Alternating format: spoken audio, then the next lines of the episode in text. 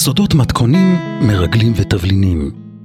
אבינועם הדס, כובש ובשלן, חובב תבלינים ומסעות. מספר בקולו וחושף בנדיבות את סודות המתכונים והסיפורים המרתקים שאסף בעולם. הפודקאסט סודות מתכונים, מרגלים ותבלינים המשודר כאן, מיועד לכל בעלי הטעם הטוב. להרפתקני מטבח שואבים תבשילים, מעדנים וכבושים טעימים, מלוחים, חמוצים, חריפים ומתוקים. לבעלי דמיון ומעוף שואבים רטבים מיוחדים, מנות מפתיעות ומשקאות שעושים שמח על הלשון ובפה. הכל מוגש כאן, בגלוי, בכלים נעים ובנדיבות גדולה. אגב, עובדות ושמות שונו כאן כדי להגן על הגיבורים, אבל המתכונים מדויקים. האזנה נעימה ובתיאבון.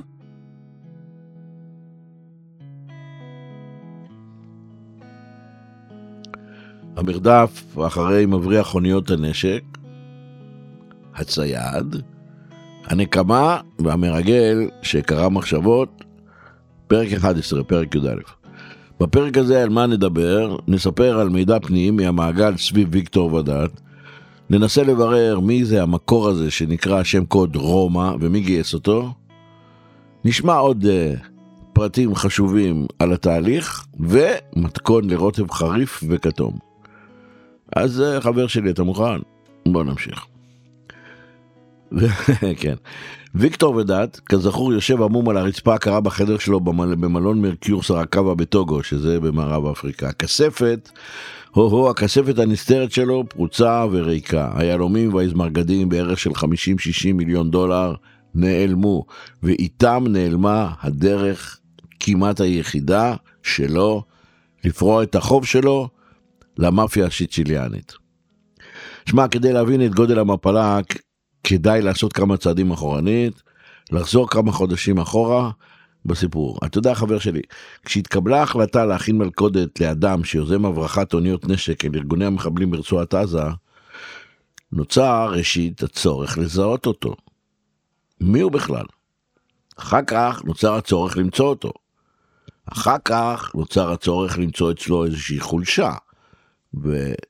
ואז למצוא דרך שהיא גם נכונה וגם מגוונת כדי לנטרל אותו. עכשיו, ניתן להזין לשיחות שלו בהלכות. כזכור, הוא היה מתחבא בדרך כבעונייה. אפשר להזין לרדיו טלפון. אני מזכיר, אלו ימים טרם סלולר.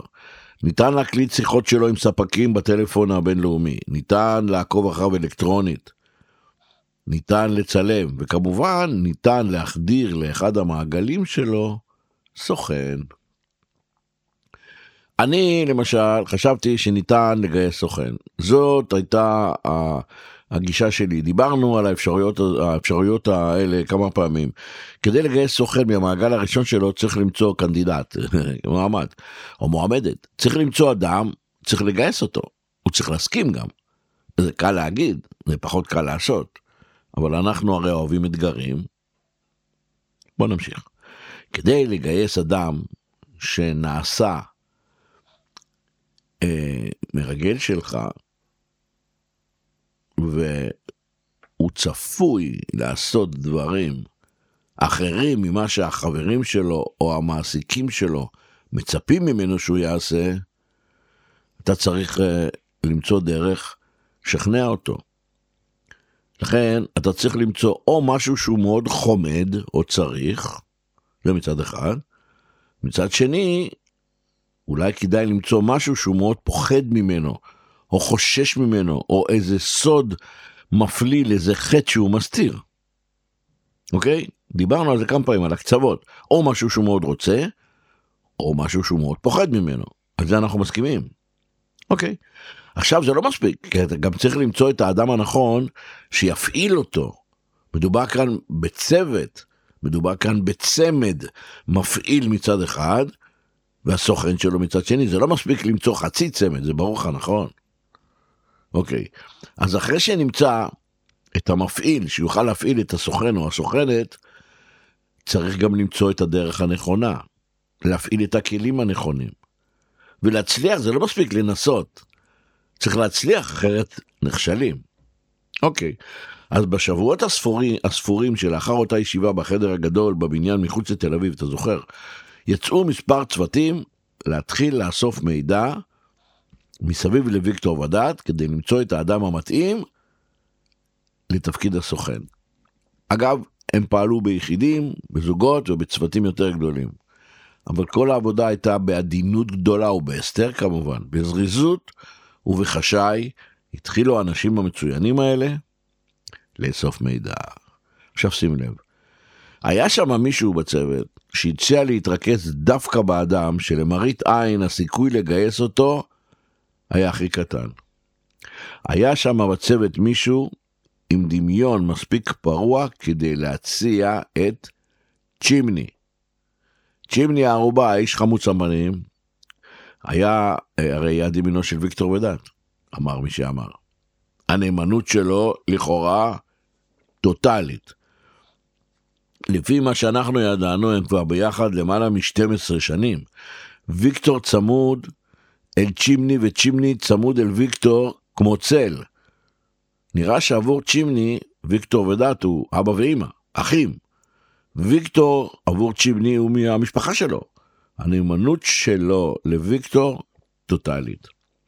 אתה יודע מה, דווקא בזכות ההגדרה הזאת מצאתי את עצמי אומר בשקט לאיש שמחליט, פתח מרכאות, וזה כתוב, אני מאמין שאם ניתן לצאת מנקודת הנחה, שלא כולם אוהבים את אבא ואמא, שלא כל אדם הוא איש משפחה, ניתן אולי יהיה למצוא אצל צ'ימני, בנאמנות של צ'ימני, את הסדק שאליו ניתן יהיה להחדיר את להב הסכין. סגור מרכאות. שמע, אצל צ'ימני, לפחות כך זה היה נראה לי אז, אצל צ'ימני זה היה יותר אינטרס מהאהבה. ממה שלמדתי עליו, מהחומר שהביאו העוקבים, היה לי הרושם שהוא some kind of זאב בודד, אדם בודד וחמוץ פנים. יותר אינטרס, פחות אהבה.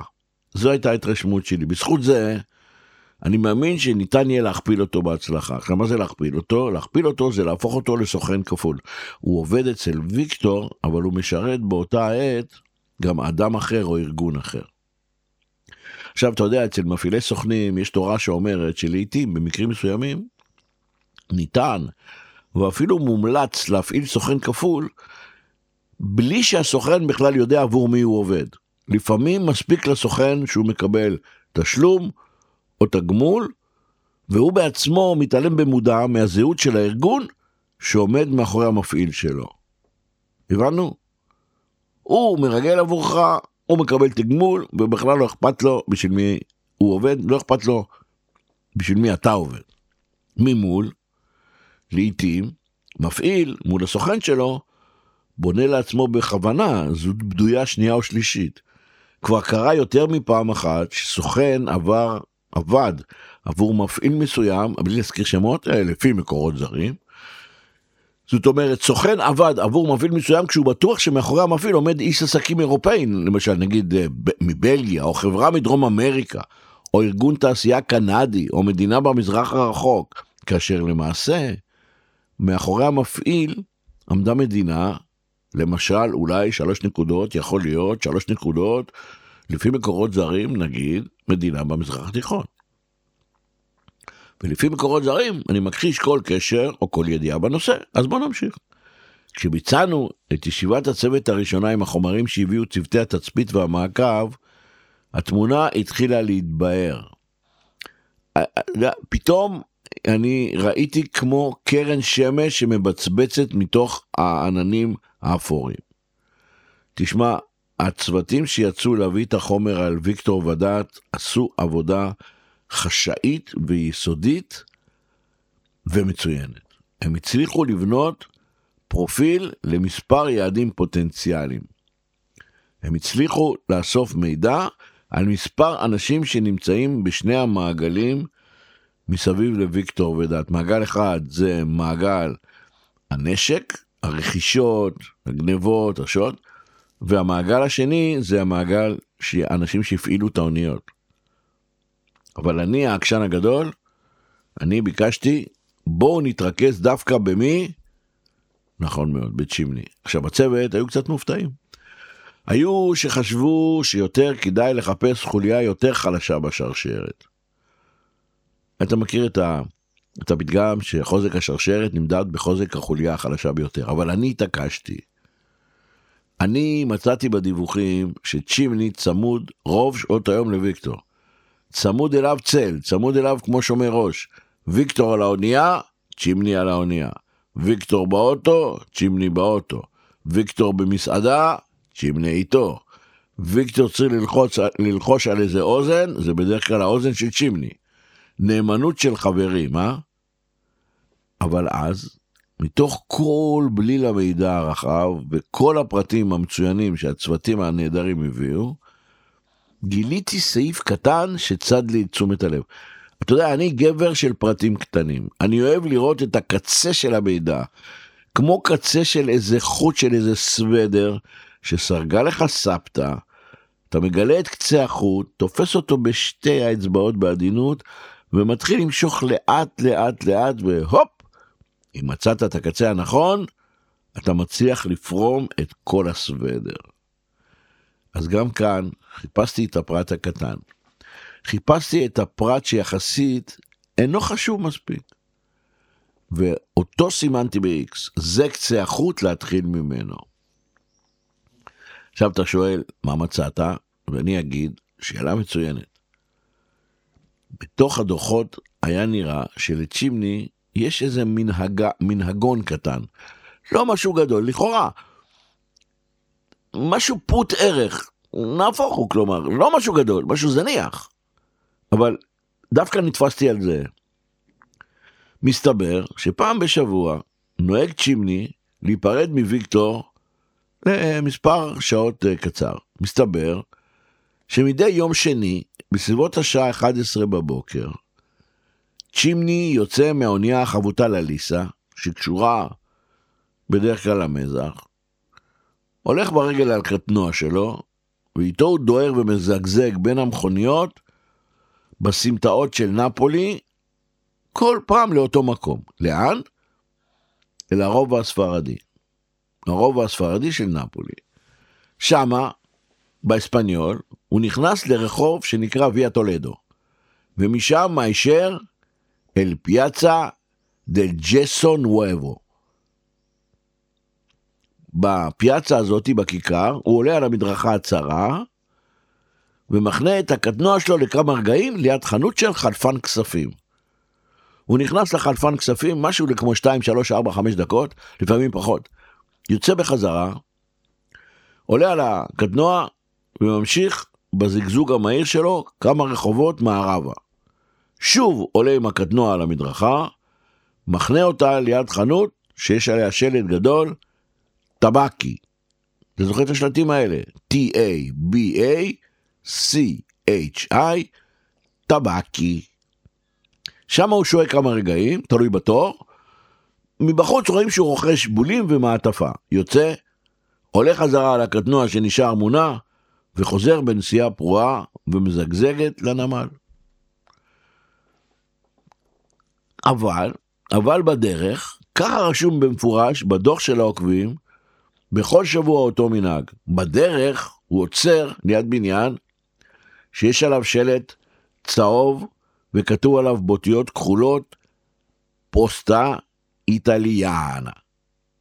בעברית הדואר של איטליה. שם, בבניין הדואר הזה, הוא עוצר את הקטנוע שעולה על הקיר, הוא משלשל לתוך התיבה שעל הקיר, את המעטפה הלבנה שעליה יש 5 בולים, משאיר את הקטנוע על המדרכה, עם המנוע דולק, חוצה את הסמטה מול הבניין לצד שני, סמטה צרה, נכנס למאפייה קטנה שממול לבניין הדואר, יוצא משם אחרי 2 או 3 דקות, כשיש לו ביד אריזה בגודל בינוני, קשורה בחוט, ומי שמכיר את שיציליה ומכיר את המנהגים האיטלקים, זאת אריזה אופיינית בנפולי לממתק שנקרא קנלוני. אם תרצה, נרחיב אחר כך על הממתק רפוי המופלא הזה. לדעתי, אחד מהכינוחים הטובים בעולם. עם הסקית, עם האריזה הזאת של קנלוני, הוא נכנס לחנות תבלינים קטנה שצמודה למאפייה, קונה שקית גדולה של אבקת קרי, האבקה הצהובה כתומה, חוזר, עולה על הקטנוע וממשיך בדהירה הפרועה חזרה לאונייה על אליסה ולאדון ויקטור שממתינים לו בנמל. שמע, הקנלוני, אני יודע למה אנשים אוכלים, אבל הקרי מאוד סקרן אותי. מאוד סקרן אותי הקרי, אתה יודע למה? אולי בגלל זיכרון אסוציאטיבי. אני רוצה להזכיר לך מקור, סוכן שנקרא סידהרתה, שהפעלנו אותו ביחד לפני המון המון שנים. אתה זוכר את סידהרתה? זה היה הודי גבוה, סקפן זריז, אנגלית מצוינת, שהיה בעברו איש מודיעין שגדל ב-MI6 הבריטי. כמה מילים על ה-MI6 הבריטי. MI6 הבריטי הוא שירות הביון של המלכה, שירות הביון של הממלכה, שנקרא בשמו הרשמי SIS, Secret Intelligence Service, שירות המודיעין החשאי. הכינוי MI6, דרך אגב, הוא בא מהשם הקודם שלו, MI6, שזה Military Intelligence, פסיק Section 6. אוקיי, מחלקת 6, באגף המודיעין הצבאי. עכשיו, MI6 זה שירות הביטחון הלאומי הפועל מחוץ לגבולות הממלכה המאוחדת הבריטית. כמו שה-CIA עובד מחוץ לארצות הברית, וה-FBI עובד בתוך ארצות הברית. MI6 כפופה למשרד לענייני חוץ וחבר העמים. ככה זה נקרא בבריטניה. עובדה מעניינת שעד 1994 ממשלת בריטניה בכלל נמנעה מלהודות באופן רשמי שיש בכלל ארגון כזה שקוראים לו SIS. אבל מאז 1995 כולם כבר יודעים שמטה הארגון שוכח איפה? ווקסול בלונדון, נכון, על גדת נהר התמזה. עכשיו, MI6 או SIS אחראי לספק לממשלת בריטניה מגעים עם מודיעין זר ממדינות אחרות. אוקיי? בוא נחזור למקור סידהרתה. סידהרתה, אחרי שפרש מ-MI6, התגלגל והפך להיות קצין ביטחון בחברת ספנות גרמנית. אתה זוכר אותו? פגשנו אותו לפני עשרות שנים בבית שלו בפרנקפורט. חיבבתי אותו מאוד, אתה קצת פחות, אני לא יודע למה. מה שאני זוכר, הוא היה נשוי לאישה גרמניה שתקנית. הם היו זוג מוזר. הוא הודי, פטפטן, אבל חריף מוח, והיא גרמניה שתקנית. עכשיו הוא, סידהרתה, היה לו ידע עצום על שיטות הצפנה של נשק ושיטות הברחה באוניות שמגיעות מהמזרח. זו הייתה המומחיות שלו. סיפרו עליו שהוא מריח מרחוק חומרי נפט יותר טוב מה שכלב גישוש. היו לו קשרים מצוינים, הוא עזר לנו מאוד, תגמלנו אותו מצוין, למדנו ממנו המון, למדנו ממנו איך ארגונים ומבריחים מחביאים כלי נשק קטנים באוניות ענק, ואיך אפשר למצוא אותם בקלות. זאת מומחיות שיש אנשים ספורים בעולם שיש להם את הידע הזה. אבל אפרופו סידהרתה, אני זוכר שהייתי אצלו ערב אחד בבית. היה חורף מאוד קר בפרנקפורט אצלו בבית, והוא בישל לנו ארוחת ערב הודית.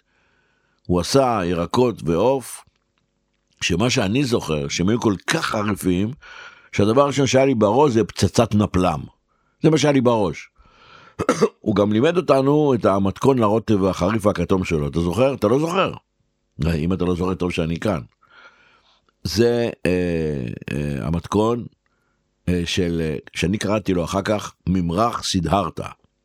פלפל חריף עם קרי, גזר ושום. הנה הקשר, כי כשראיתי את הקרי שקונה כל שבוע צ'ימני, ככה נזכרתי בזה. ובכן, מה עושה סידהרתה? סידהרתה ככה לימד אותי. הוא אומר לי, אני מרסק במכתש ובעלי. אוקיי, אם אתה שמרן, אבל אם אתה גר בלונדון, אתה יכול לעשות את זה במעבד מזון. מה אתה עושה במעבד מזון? כפית קדושה של פלפל חריף קצוץ. דרך אגב, תבחר לפי רמת החריפות איזה פלפל אתה רוצה. אם אתה זהיר, תשים ג'מייקן משרום או חלפיניו, או פלפל גדול ירוק שאתה קונה בסופר. אבל תשים קרוליינה ריפר, אם יש לך צורך דחוף, להישרף ולמות. בסדר? אוקיי. כפית קדושה של פלפל קצוץ. לפלפל החריף, לתוך המעבד מזון, אתה מוסיף גזר אחד גדול, מעודה. מעודה זה אומר שעידית אותו מעל עדים, נכון? והוא רך. כף גדולה של קרי תחון דק. הנה הקרי שלך. חצי פיתה שהושרתה במים ונסחתה היטב. זה כמו בוצניה. ראש של שום מעודה, אבל אתה אוחז בכף היד ולוחץ החוצה את השום בתוך האגרוף, אז כל החלק התוך הרך של השיני שום יוצא, וזה אתה שם. לא תקליפות. הלאה. מוסיף שן שום אחת טריה מרוסקת. 3 כפות שמן. 2 כפות חומץ לבן. כפית פפריקה, כפית כמון, כפית מלח וכפית סוכר. אוקיי? את כל זה אתה פשוט מרסק במעבד מזון או במכתש ועלי למשחה חלקה. נוצר ממרח כמו חומוס, אבל הצבע שלו כתום, הטעם והריח שלו של שום ושל הקרי נפלא. ההודי מרח לנו את הרוטב הזה על הצ'יקנטיקה שלו, ואם אני זוכר נכון, היה טעים, אבל הפה שרף לי אחר כך 3 ימים אחרי המפגש איתו. אוקיי? זה ממרח סידהרתה, פלפל חריף קרי, גזר ושום. למי שמאזין, תנסו גם. אוקיי? הלאה. בואו נחזור מפרנקפורט הקרה לנפולי החמה, ולעוקבים אחרי צ'ימני שמגלים שהאדון חמוץ הפנים על הקטנוע הזריז גונב במרכאות מדי שבוע שעה וחצי ועושה בחשאי סיבוב קבוע אצל חטפן כספים ובסניף דואר. עכשיו, ראש צוות המעקב, נקרא לו ג', שהיה בחור אמיץ ובעיקר יסודי, הגדיל ראש. לקח סיכון, נכנס בעצמו לחלפן עם חבילה הנאה של שטרות ירקרקים, לנסות לקנות ממנו מידע, ולשאלה שלו, איזה מטבע מחליף אצלך האיש שבא בקטנוע כל יום שני, קיבל תשובה קצרה של 4 או 6 מילים. ההודי, השתקן, מחליף דולרים לרופים. כלומר, דולר אמריקאי לרופי הודי. גם האדם שהצוות העוקבים העמידו בחנות הטבקי, גילה שצ'ימני רוכש מדי שבוע המעטפה ו5 בולים בערך שמתאים למשלוח המעטפה מאיטליה, נפולי, לעיר סורט, שזה עיר נמל במערב ההודו. אגב, עיר שמנתה אז, בשנים ההן, כ5 מיליון איש, היום בטח כפול. אבל, ותמיד יש אבל, החלפן הנפוליטני, אחרי שקיבל את כמה שטרות של דולרים מהאיש שלנו שחקר אותו, החלפן הנפוליטני רצה להיות נחמד, הוסיף עוד פרט. תשמע, זה נאמר אומנם כי לאחר יד, אני שמעתי את ההקלטה, אבל זה גרם להרמת גבות אצל הרבה אנשים בצוות העוקבים. למה? כי הוא סיפר שההודי שבא בכל יום שני בצהריים, מביא איתו תמיד בדיוק 5,000 דולר בשטרות משומשים ובערכים שונים. זאת אומרת, היה לו שטרות קטנים, שטרות גדולים, אבל תמיד בדיוק 5,000 דולר. עכשיו, אתה זוכר שמדובר בלפני הרבה מאוד שנים? בוודאי שאתה זוכר. שער החליפין אז של הרופי, ההודי, מול הדולר היה 1 דולר ל10 רופי. החלפן סיפר שההודי חמוץ הפנים, בכל פעם היה סופר לידיו 5,000 דולר של ארצות הברית, ומקבל תמורתם 25 שטרות של 2,000 רופי כל אחד. אתה זוכר שטר של 2,000 רופי, זה היה שטר גדול סגול כזה, והיה את זה צילום של מתהמה הגנדי. אגב, לא שזה קשור, אבל השטרות האלה, אם יש לך כאלה, אתה יכול לזרוק אותם, כי הם הוצאו משימוש בערך בשנת 2016, ועוד דבר מעניין היה, הערך שלהם, כאילו 2,000 רופי היה כתוב, ב-16 שפות על השטר הזה. אני לא חושב שיש עוד שטר כזה. הלאה.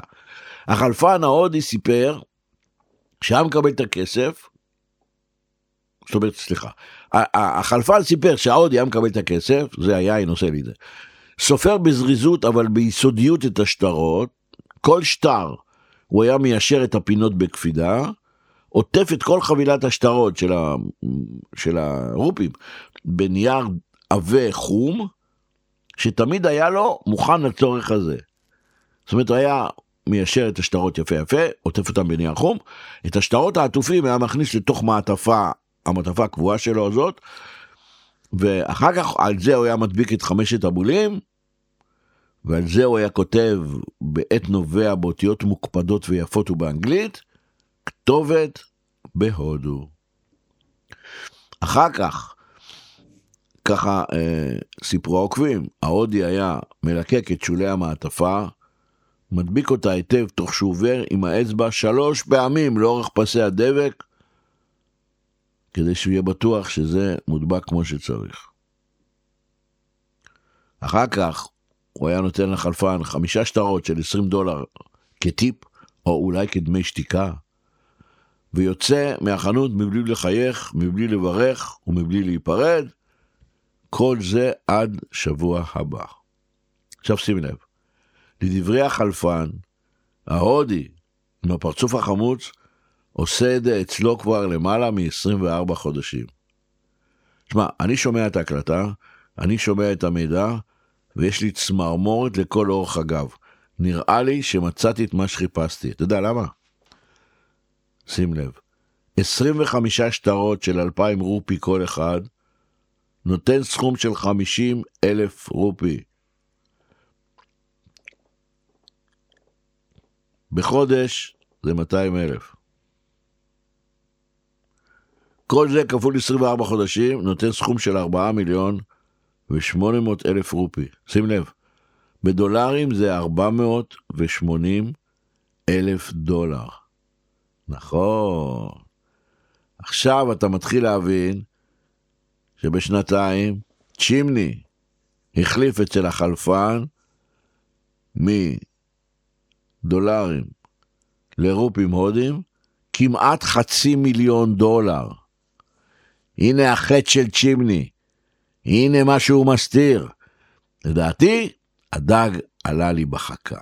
שמע, הסיכוי שוויקטור משלם שכר, או איזה סוג של פיצוי, לעוזר שלו, בשנתיים $500,000, בלתי הגיוני ובלתי אפשרי.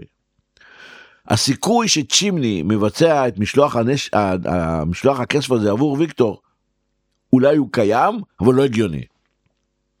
לכן, אני הבנתי שיש רק אפשרות אחת, והיא שלצ'ימני החביב יש מקור הכנסה נוסף. עכשיו, או שהוא מארגן עבור עצמו איזה סוג של ג'וב בשעות הפנאי, מה שלא הגיוני, למה? נכון, כי אין לו שעות פנאי. או שהוא מקבל תשלום מאיזה אדם אחר, תמורת איזה סוג של עבודה או מידע, על ויקטור ועל העסקים שלו. הגיוני, נכון? יכול להיות שמישהו משלם לו שוחד, כדי שהוא יספר למישהו על העסקים של ויקטור. או שהוא פשוט שודד את ויקטור, כלומר, הוא יודע איפה ויקטור מחזיק את הכסף, והוא כל פעם מוציא שם קצת. גונב מקופת המזומנים של ויקטור, גונב ממנו בגדול. ואתה יודע מה? יכול להיות שגם וגם. יכול להיות שהוא גם גונב קצת לויקטור, והוא גם מקבל קצת ממישהו. אבל איפה ההיגיון לשלוח כל פעם בדיוק $5,000? זה היה מוזר. עכשיו שמה, אם ויקטור עולה עליו, אני יכול לתאר לעצמי שצ'ימני, ברגע שהוא תופס אותו, צ'ימני עובר תהליך חברי של קשירה בקשר הווה, וויקטור בכבודו בעצמו שם אותו על הגב ומשלשל אותו, את צ'ימני הקשור, לתוך בור הלבה הרותחת של הר הגעש אתנה. עכשיו תשמע, יש פתגם שאומר, רק שתהנה לך המילים הנכונות, תוכל לתאר בקיצור את הרעיונות הגדולים שלך. בשביל לתאר רעיונות גדולים, צריך בסך הכל כמה מילים קטנות. דרך אגב, זה פתגם שאני כתבתי. המשמעות תיבנה כבר בעצמה. אם תשתמש במילים הנכונות, זה מה שיקרה. ועוד דבר, תזכור שאם אתה לא מצליח להסביר את הרעיון שלך בפשטות, כנראה שאתה לא מבין אותו מספיק טוב בעצמך. דרך אגב, זה פתגם של אלברט איינשטיין. אוקיי? למה אני אומר את זה? הנה הקשר. עכשיו, עם המידע שנאסף על ידי הצוותים, וגם עם התוספת של הרעיונות והתגובות שלי, שאני צריך לתאר לפתח מרכאות, האיש שמחליט סגור מרכאות, אני צריך לתאר לו במילים הנכונות ובמידת השכנוע הנכונה, כדי שיפעלו לכיוון שאני חוזה, כי אחרי תזרקו אותי מכל המדרגות. אז אני חוזר במהירות למשרד. במשרד אני יושב שעה עם האיש שמחליט, ושוטח בפניו את הרעיון שלי למלכודת. הוא יושב מולי ללא תזוזה, כהרגלו מעשן בשרשרת, ומקשיב. כשאני מסיים, דרך אגב הוא לא כתב כלום, כשאני מסיים הוא מבקש 10 או 15 קטנות. אני אומר אוקיי. הוא יוצא ועובר מסדרון, ואני יושב אצלו בחדר, כוסס ציפורניים. שמע, הרעיון שלי מצוין אבל מסוכן. למה? כי אם אני טועה, אני חוטף כהוגן. סכנה שלי כרגע היא, שכאן, במשרד הידידותי הזה, עלול לצאת לי שם של איזה פנטזיונר.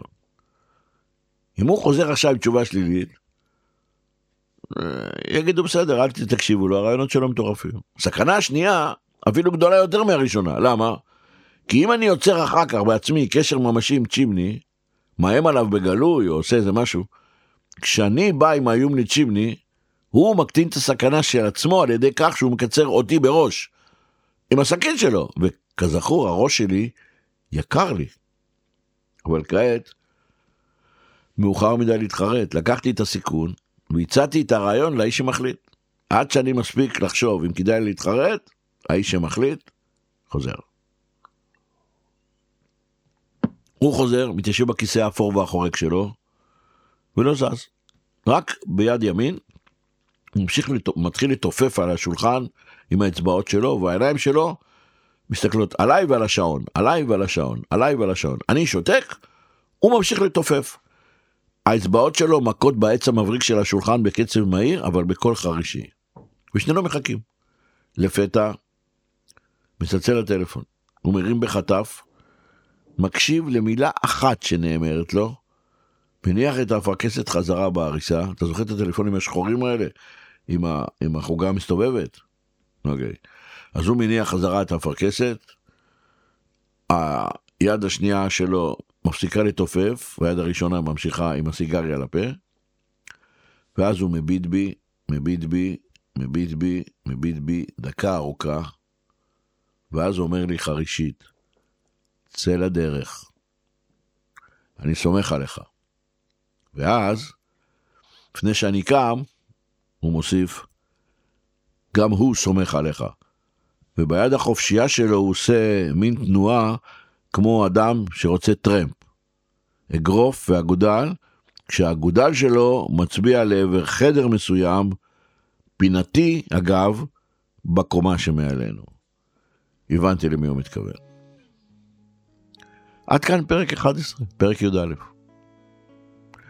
בפרק הבא, חטיפה לאור היום, גיוס המקור רומא, ומדוע כדאי ללמוד מהאיטלקים על קפה, וגם נלמד על מתכון לעוגיות הפתעה.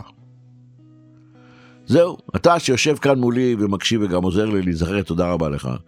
תשמור על עצמך תמיד, ולמאזינים אני אומר, תודה על ההאזנה. אנא תעשו לייק ותעשו מינוי כדי שתוכלו לקבל תזכורות בכל פעם שאני מעלה סיפור או פרק חדש. ואם בא לכם, תשלחו לי איזה וואטסאפ עם איזה מחמאה או חוות דעת על הפודקאסט. תודה רבה לכם ולהתראות בפרק 12.